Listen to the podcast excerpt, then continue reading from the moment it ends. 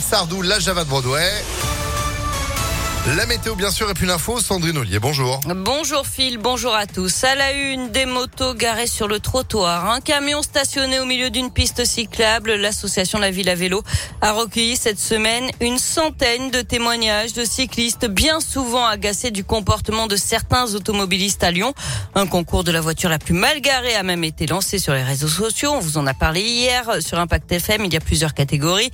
Le gagnant sera bientôt connu. Les internautes s'en sont en tout cas donnés à cœur joie, photo à l'appui. Mais derrière ce concours ludique et interactif, c'est un sujet sérieux que souhaite aborder la ville à vélo. Alexandre est l'un des adhérents de l'association. Sujet qui nous tient à cœur parce que c'est pas juste de l'incivilité c'est pas jeter un papier sur le trottoir, c'est quelque chose de dangereux. Il y a des accidents qui ont lieu à cause de ça quand les cyclistes se déportent sur la chaussée. Moi-même, j'ai assisté à des situations où c'est passé très près d'y avoir des accidents sur des aménagements qui sont censés nous protéger euh, en tant qu'usagers vulnérables de la route. Et ces aménagements, ben, ils fonctionnent pas parce qu'ils sont occupés par des véhicules. Les automobilistes mal garés en cours une amende de 135 euros, mais difficile de savoir si c'est efficace, affirme la ville à vélo, puisque les chiffres restent difficilement accessibles. En tout cas, de nombreux automobilistes lyonnais sont en colère. Eux, depuis le début du mois, c'est par l'application Flowbird qu'il faut payer son stationnement, sauf qu'il y a énormément de bugs, impossible d'être géolocalisé, de faire reconnaître son compte en banque ou encore son statut de résident. Les PV, eux, commencent à arriver. Le maire du 6e réclament leur annulation. Et puis attention sur les routes avec la fermeture, on le rappelle, du tunnel de Fourvière et de la 7 ce week-end. Euh, travaux conjoints sous le tunnel et sur le viaduc de Pierre-Bénite. Ça concerne les tronçons entre la porte du Valvert et la sortie 1 sur la M7 dans les deux sens à Fourvière. Dans le secteur de Pierre-Bénite, ce sera fermé entre les échangeurs avec la 450 et le périphérique Laurent Bonnevet. Fermeture en continu de ces deux tronçons dans les deux sens à partir de ce soir 20h30 et jusqu'à lundi matin 5 heures.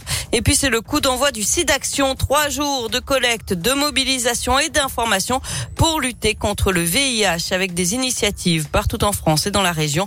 173 000 personnes vivent avec le virus en France. On peut faire ces promesses de dons par téléphone en appelant le 110 jusqu'au 7 avril ou alors directement sur le site euh, sidaction.org.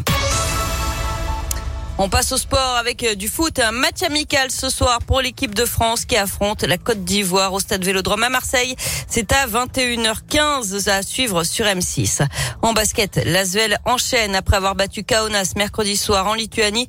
Les Villeurbanais reçoivent l'Olympiakos ce soir à 20h. C'est toujours de l'Euroleague. Et puis dès demain, direction Angers pour affronter euh, Gravelines Dunkerque en quart de finale de la Coupe de France.